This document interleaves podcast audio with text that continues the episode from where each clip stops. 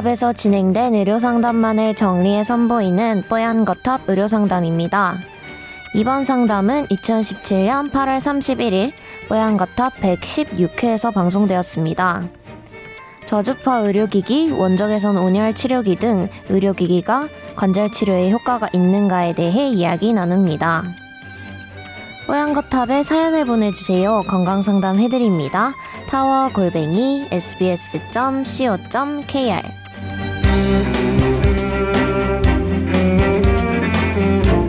저는 한 집안의 늦둥이로 태어났습니다. 당시 어, 모친의 나이는 36세, 부친의 나이는 40세였습니다.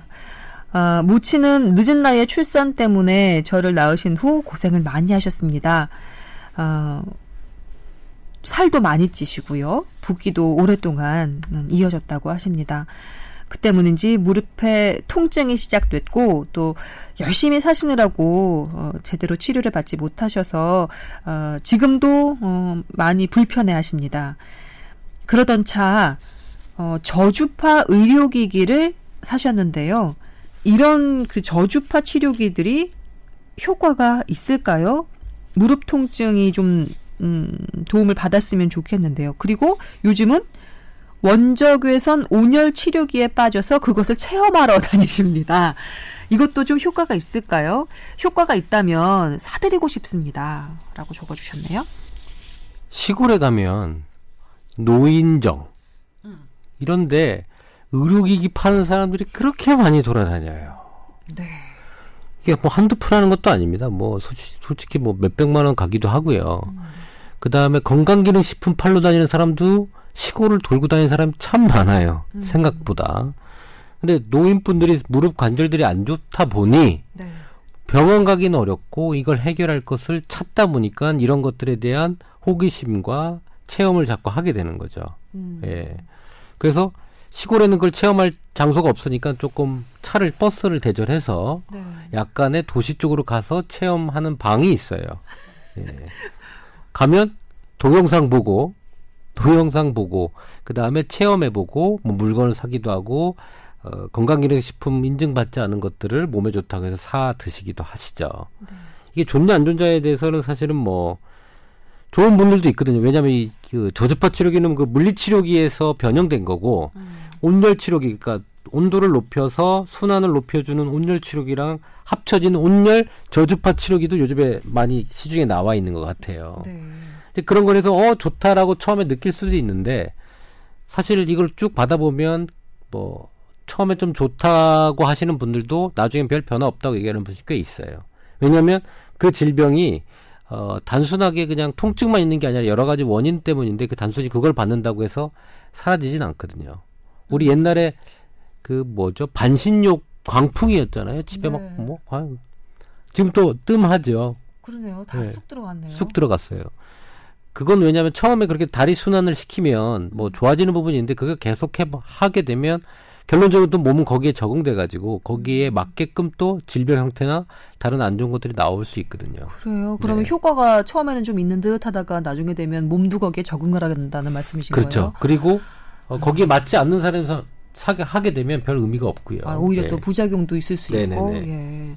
이분이 근데 어머니가 250만 원이나 주고 이 저주파 의료기기를 사신 거예요. 나는 값이 이렇게 비싼 줄은 몰랐네. 우리가 어르신들 집안에 보일, 보일러 넣어주면 너무 좋아하잖아요. 뜨끈하게. 뜨끈하게. 음. 그러니까 나이가 드시면 좀 뜨끈하고 이런 것들을 좋아하다 보니까 음. 겨울에 일 나갔다가 들어와서 따뜻하게 하고 하는 게 있으면 계속 하실 거예요. 예. 음. 성향상 그런 것들이 많기 때문에 해드릴 수 있는데 그분한테 맞느냐는 한번 좀 논의를 생각을 좀 하고 하셔야 될 것 같다는 생각이 좀 듭니다.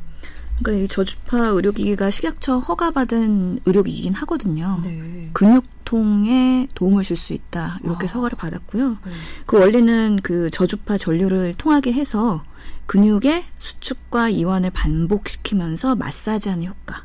음. 그런 것들을 얘기를 하고 있는데 저주파 의료기기가 스티커를 붙여놓고 저절로 근육이 이렇게 좀 경련을 일으키게 만드는 그건가요? 그렇게 패치를 붙여서 하는 경우가 일반적으로 아, 많죠. 근데 그런 게 250만 원씩이나 나는 정말 네. 놀랍습니다. 예, 이게 사회적 이슈가 됐습니다. 그래서 식약처에서도 말씀하신 대로 떴다방이라 그래서 음. 노인정마다 그렇게 홍보를 하면서 음. 과대, 허위 광고를 하는 거죠. 음. 그래서 이런 근육통뿐만 아니라 여러 가지 홍보를 하고 있는데 음. 뭐 혈관을 맑게 하고 노폐물을 배출시키고 네. 머리 순환도 되고 두통도 좋아지고 음. 여러 가지 뭐 염증도 완화하고 지방 세포도 분해를 해서 음, 거의 만병통치약에 준한 예. 그런데 또 우리 어르신분들은 좀 민간 요법이나 그런 것들에 관심이 많으시기 때문에 그런 것들에 또 혹하시기도 하거든요. 음. 그래서 근육통에 도움이 될 수도 있습니다. 그래서 뭐 도움이 된다면은 아예 뜯어 말릴 수는 없지만 음. 그거에 맹신하시면 안 될 것 같고요. 더더욱이 지금 신장과 몸무게를 적어주셨는데 비만에 해당되시거든요. 출산 후에 그 비만이 계속 유지되고 되시면서 163에 75kg.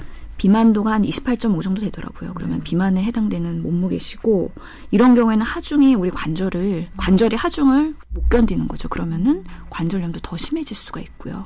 그래서 근본적인 치료를 해야 되는데 뭐 증상 완화에도 이런 것들이 도움이 될 수 있긴 하지만 우선은 체중 관리 근데 노년이 되면 체중 관리가 더 힘들지 않나요? 운동하기도 힘들고 그다음에 다이어트 한다고 식이 조절한다고 좀 적게 먹으면 힘도 없고 당 떨어지고 그게 일반적인 음. 예 말씀들이에요. 그래서 노인들은 호르몬이나 여러 가지 노화 과정에서 그런 비만을 호전시키는데 젊은 사람보다 훨씬 불리하거든요. 음.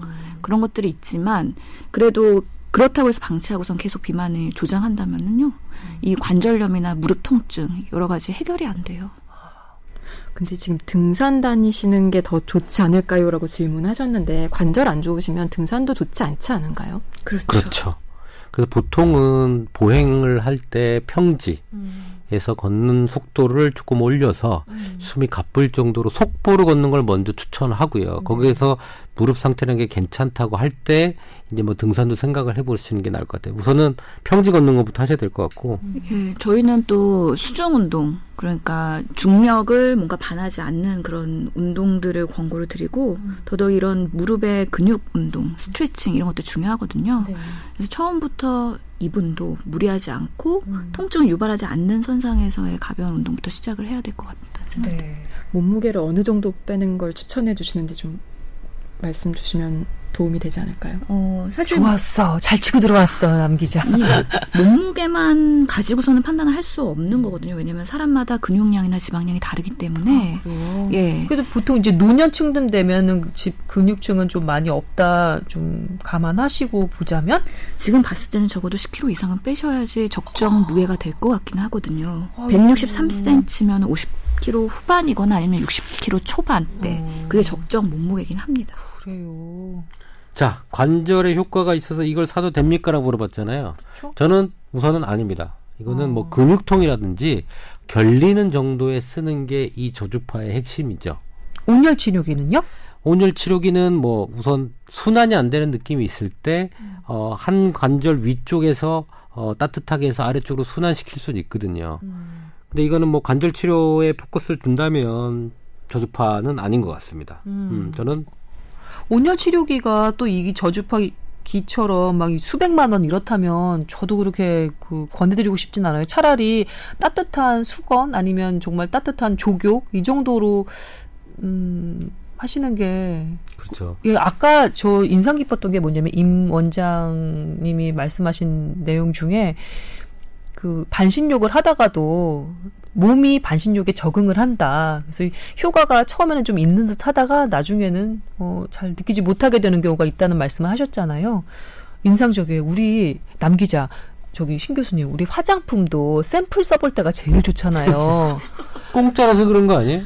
그것도 있지만 화장품의 효과가 이게 처음에 발랐을 때는 와 정말 음, 뭐 하루 다르고 내일 오늘 다르고 내일 다는 것 같다가 반통 넘어가고 끝에 좀 제일 그다 쓸만하지면은 피부가 얘가 적응을 했나 내성이 생겼나 할 정도로 별로 그렇게 효과를 못 느끼겠다고 이런 거 얘기하면 또 비과학적이라고 뭐 그러시나요? 아니 근데 남주현 기자는 지금 화장 안 하신 거 아닌가요? 비비크림 발랐습니다. 비비크림으로 저 정도예요. 대단하죠. 예, 남 기자 처음에 들어왔을 때 진짜 우리 회사 남자들 다 음. 주시죠. 네. 다 뒤집어졌어요? 다 뒤집어졌어요. 네. 다, 와, 되게 예쁘네, 이번에 기자 중에 들어왔다고. 그러더니만 그 인기를 막 누리다가 어느 순간에 그 너무 당연해지니까 그것도 적응이 됐군요. 적응이 된 거죠. 마치 반신욕처럼 그 시선, 뭐 그 관심, 그 호응 다 그냥 너무 그냥 뭐 그러려니 하고 넘어가 버리다 보니까 소개팅 우리가 이렇게 해줘야 되는 그런 입장이 된 거죠. 어, 미안해 남자 뭐라고, 뭐라고 리액션을 해야 될지 제가 의료계에서 한번 알아보겠습니다. 그 좋은 사람 어떻게 해? 음. 그러니까요. 난 요즘에 그렇게 매치메이킹이 재밌어. 그죠. 예. 네. 짝대기 요나 요나이 되니까 그런 게 되게 재밌더라고요. 또 주책 나왔네요. 자, 자제를 하겠습니다. 근데 이게 이런 부분에서 항상 저는 이게 뭐가 문제냐라고 생각할 때 음. 반신욕 뭐 이런 온열 치료기 그뭐 병원에 왔을 때 어 환자들을 보면 아무것도 안 하고 해결하려 그래요. 이게 뭐냐면 음. 다리 순환이 안 돼서 뭐 통증이 유발되고 뭐 저리고 뭐 이런 사람들이었으면 운동을 하면 되는데 가만히 있으면서 할 것을 고민해요. 아, 그러네, 진짜. 이 자세, 그러니까 이 생각 자체가 노력하지 않고 때우려는 그게 핵심인 것 같거든요. 아이고, 예. 허리가 아파서 허리 근육을 만들어야 되는데 음. 와서 운동을 가르치면 하, 운동 안 하고 하는 방법 없어요. 지금 보니까 온열 치료기도 그렇고 저주파 치료기기도 그렇고 가만히 앉아 있거나 누워 있으면 되는 기계들이네요. 근데 희한한 거는 거기에 맞춰서 그런 기구들이 만들어지고 있는 거예요. 그러네. 가만히 누워서 무슨 기계에 넣고 아. 다리 운동 시켜주는 기계가 생기질 않나. 네. 그러니까 아, 그래서 아, 이게 고통 없는 성공은 없는데 이게 음. 조금 뭔가를 얻으려면 자기가 좀 노력을 해서 이 항상성이 자기 주체적으로 만들어져 타인 어떤 외부적인 요인으로 그렇게 만들어지는 거는 오래 못 간다니까요. 원장님, 네. 교수님, 저 질문 생겼는데요. 아, 질문이 떠올랐는데요. 그 홈쇼핑에서 그 호나우두 호나우두가 아, 뭐 이렇게 식스팩에 무슨 저주파 치료기 같은 걸 붙이고 이렇게 있으면 저절로 근육이 이렇게 경련을 일으키면서 식스팩이 만들어진다고 광고하면서 팔더라고요. 본 적 있죠? 우리 지원 PD도. 저는 그거 사고 싶었어요. 혹 하더라니까요. 진짜. 아, 이거 딱 보고 그냥 특히 우리 왜 여자들 안녕살 있잖아요. 교수님 안녕살 여기 안녕할 때 이렇게 팔그 귀드랑이 앞쪽에 살이 이렇게 좀 과하게 출렁이는 그런 경향이 네. 있는데 이 여기다 딱 붙여놓고 가만히 있으면 이 팔, 팔뚝살이 빠지면 얼마나 좋을까 뭐 이런 음. 생각을 하면서 보았는데 근거 있는 거예요? 근데 그 제품 망한 것 같아요. 제가 볼 때 그런 유사 제품들이 많이 나오는데 효과가 상당히 떨어지고 오래 해야 되거든요. 음. 근데 그거를 근육을 움직여주는 거잖아요, 일부러. 근육을 네. 움직여서, 어, 거기에 이제 순환이나 이런 걸 도와서 이제 조금 뭐 지방을 태우고 싶어 하는데, 네. 어, 다들 별로 효과가 그렇게 처음에 좀 있는 것 같다고 얘기를 해요, 처음에. 이것도 역시 네. 반신욕처럼 적용하는 건가요? 처음에 효과가 있다고 얘기를 하지만, 네. 오래 사용해도 그 어느 시점에서는 더 이상 안 된다고 얘기를 하더라고요. 세상에 공짜가 없거든요. 그래서 저도 비만 클리닉을 운영하고 있지만 네. 여러 가지 비만 시술 있잖아요. 네. 지방 분해 주사도 있고 여러 가지 뭐 레이저, 어. 초음파 네. 여러 가지 그런 물리적인 자극을 주는 시술들. 네, 네. 그거 플러스 운동과 식사 요법이 병행되지 않으면요 효과가 별로 없어요. 음. 항상 그래서 비만 클리닉 로컬이나 그러니까 음. 강남에 있는 그런 유명한 음. 클리닉 뭐 대형 병원의 클리닉들 다 그런 것들을 같이 병행하면서 하지 음. 단지 단지 그냥 앉아서 그냥 해결해 줄 수 있는 그런 요행은 없는 거죠. 어떤 기계나 시술로. 예.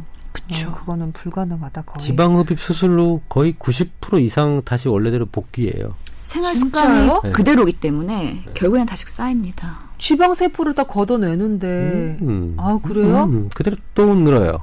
어, 그 통계가 있어요, 그죠? 그 음. 지방 흡입 시술 이후에 원래대로 돌아가는 비율이 몇 년 내로 다 돌아간다고 돼 있어요. 95% 이상 돌아간다고 돼 있어요. 아, 그렇구나. 어떤 다이어트 요법을 하더라도 어. 방심하는 순간 돌아갑니다. 알겠습니다.